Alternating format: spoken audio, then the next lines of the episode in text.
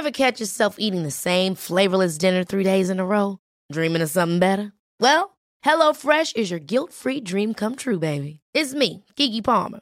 Let's wake up those taste buds with hot, juicy pecan-crusted chicken or garlic butter shrimp scampi. Mm. Hello Fresh.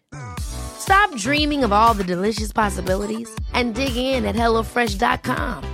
Let's get this dinner party started.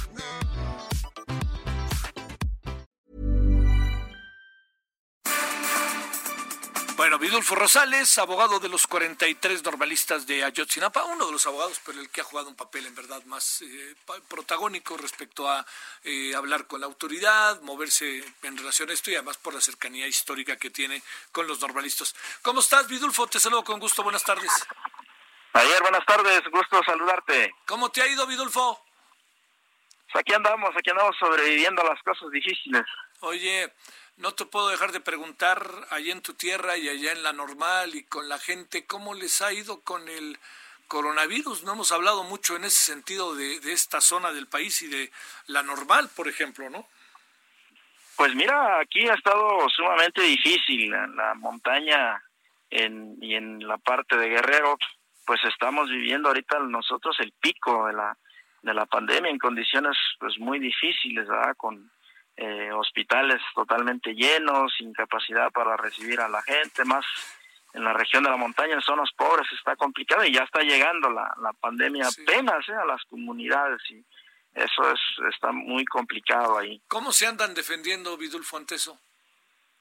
Pues mira, es muy triste, pero pues casi la mayoría de la gente no acude a los hospitales, una por falta de, de, de, de, de espacios para recibir a la gente.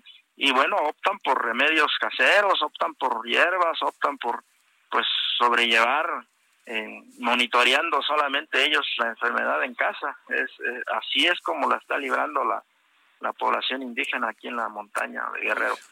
Oye, Vidulfo, a ver, eh, sé que mañana se reúnen los padres y madres de familia con el presidente, sé que mañana pudieran tener realmente informaciones nuevas respecto a lo que se ha hablado a lo largo de estos años, pero déjame preguntarte, eh, ¿a ti qué te dice la identificación de uno de los muchachos eh, a ochocientos metros del lugar donde estaban, donde está el basurero?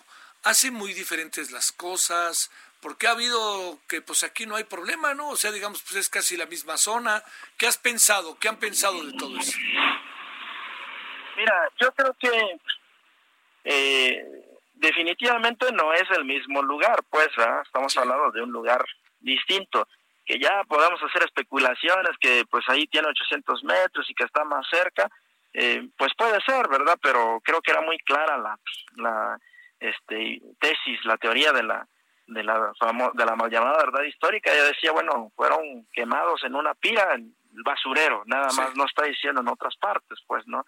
Eh, lo que nosotros hemos dicho, ¿verdad, Javier? Es que la prueba disponible que ahora hay de esta nueva investigación indica que el paradero de ellos puede eh, apunta a que esté en varios municipios, es decir, que ellos fueron eh, divididos en varios grupos y llevados a distintos lugares. Esto se desprende de datos, de testimonios, de información que está fluyendo y que está llegando, y en ese tenor se han ido haciendo Eh, varias búsquedas el año pasado y, y en este, y lo que va de este año, y una de esas búsquedas es la que resultó en el hallazgo de la barranca de la carnicería. Claro. Entonces, así más o menos están las cosas, y mira, lo más importante para nosotros, Javier, ¿sí? Es que eh, todos estos avances que se están presentando ahora, eh, incluida obviamente la identificación de este Cristian Alfonso Rodríguez Telumbre, claro, nos da cuenta de que eh, esta es una nueva investigación que va avanzando, que está dando unos pasos iniciales, pero que se sigue buscando a los estudiantes, uh-huh, que se sigue buscando, que se sigue investigando, que hay nuevas líneas de investigación que se están indagando, que se están explorando, que se están buscando. Y creo que eso genera una expectativa, una esperanza en, lo, en los padres de familia, deja tranquilidad, da tranquilidad a los padres de familia en términos de ver que hay movi- que el caso está en movimiento, que hay la esperanza de que sus hijos pues van a ser encontrados, van a ser este, localizados y que eh, se va a sancionar también a los responsables, porque simultáneamente también se está eh, ejercitando algunas acciones penales. Hay que terminar de cerrar el círculo con las detenciones, ¿verdad? Y, el, sí. y los procesamientos correspondientes, sí.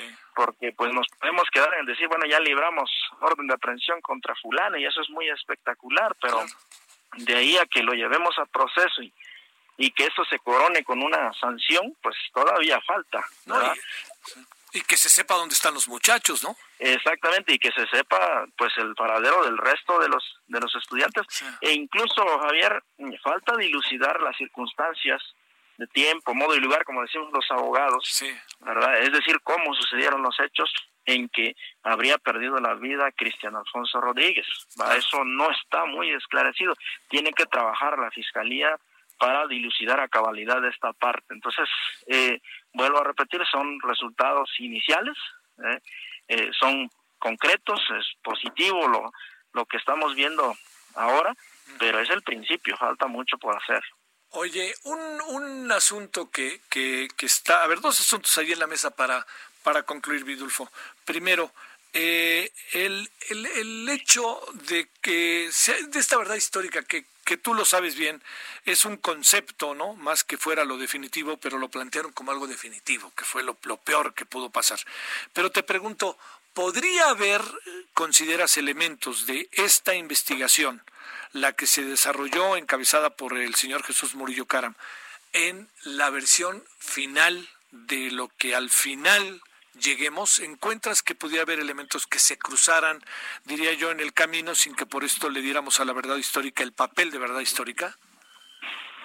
Eh, yo creo que hay en la ruta de la de la desaparición de los estudiantes hasta más o menos a las diez de la noche. Ajá. Las pruebas que se generaron hasta esa hora y que obran y que obran en, en la investigación, ¿sí? Yo creo que esas pruebas van a servir, ¿verdad? Ajá. Este, todo todo ese elemento, ese acervo probatorio que hay desde cu cuando salen los estudiantes de la normal hasta las diez, diez y media de la noche más o menos, hasta ahí, este, yo creo que ese material probatorio va a servir. Claro. Eh, después de ahí, es decir, de cuando ya se, ah, eh, cuando los estudiantes desaparecen, cuando ya no ya no se sabe dónde se van, sí.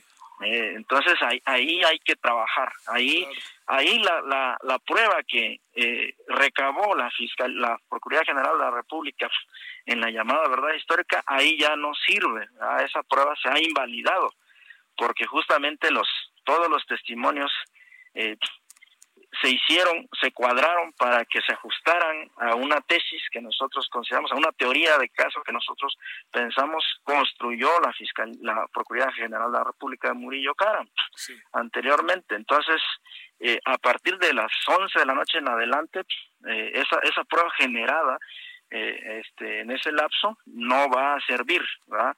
Lo que está antes sí, es decir, toda la prueba que se generó, cuando los estudiantes salen, cuando llegan a Iguala, cómo salen, la persecución que sufren, la detención de los policías, eh, este, los asesinatos de los de los jóvenes en la calle Juan Álvarez, to, en Periférico Norte, todo eso va a ayudar. La agresión al Palacio de Justicia, este, la implicación de los policías federales, la, el patrullaje del ejército mexicano a esas horas en lugares claves de la desaparición, todo ese material está en la investigación, Javier, y eso va a ayudar, va a ayudar. No va a ayudar lo demás, el que se llevaron al basurero, claro, y sí, que allá claro. fueron allá fueron este quemados, toda esta historia construida, eso no sirve. Oye, este Vidulfo, parece que la vida cambia ciento ochenta grados por una por lo que se quiera ver a partir de las once de la noche, ¿no? Todo cambia a las once de la noche, ¿no? Sí, efectivamente, según los los datos de prueba, eh ya había habido, eh, a, después de las once de la noche, habría otras instrucciones, sí, claro, ¿verdad? Sí. A, habría otras instrucciones, alguien alguien habría dado instrucciones ya de desaparecer a los estudiantes y a partir de ahí empiezan los nubarrones, Andale. difícil, los, los nudos difícil de, de desenredar, ¿verdad? En el caso. A, hasta antes todo, todo viene claro, la agresión es, es una agresión que, que fácilmente se va a poder probar, incluso déjame decirte que todo indicaba, hasta antes de las once de la noche, que no había la intención de desaparecer a los jóvenes. Uh-huh. No había la, no había la intención porque Varios heridos fueron llevados por las ambulancias de la poli- de por las ambulancias, ¿sí? Fueron llevados a los a los hospitales y no no pasó nada con ellos. Incluso ellos fueron los únicos que salvaron la vida.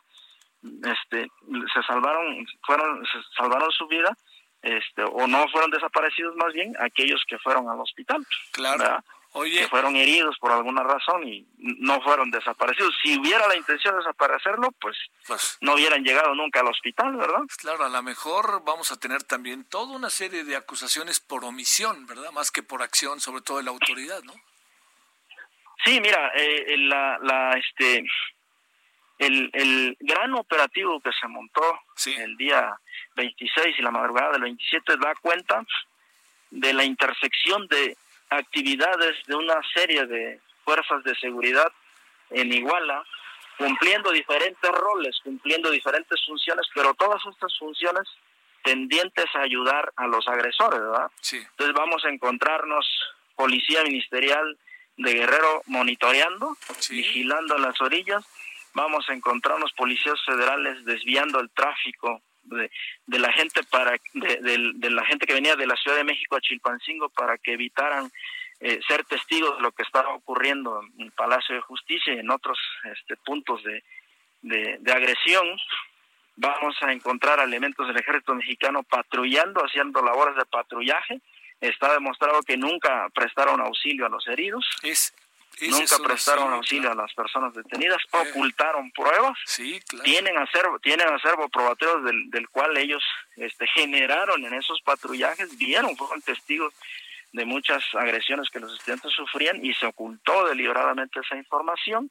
Entonces todo eso habría que preguntarle a estas fuerzas, habría que primero fincar responsabilidades penales y estas fuerzas de seguridad tendrían que responder ya en el proceso. Este, ¿a qué se debieron estas omisiones? Y lo otro, Javier, también es el tema de la... Nosotros vemos que la verdad, la verdad histórica fue un mecanismo para crear un pacto de impunidad. Es, es un mecanismo, uy, de un pacto de impunidad que se tejió al más alto nivel, ¿ah?, para ocultar deliberadamente el conocimiento de la verdad. Decir, bueno, vamos a, vamos a decir que allá fueron este, sí. eh, quemados, allá fueron asesinados, mientras encubrimos a los responsables, mientras evitamos jalar más eh, hilos para llegar a la verdad. A nosotros, bueno, esa es la, la, la hipótesis, oye, la teoría que tenemos. Oye, Vidulfo, este, nos vamos, se nos acaba el tiempo, pero gracias. La semana que te vamos a abordar el tema y seguramente te vamos a volver a molestar. Te agradezco que hayas estado con nosotros. Claro que sí, Javier. Buenas tardes. Hasta luego. Buenas tardes. Gusto saludarte.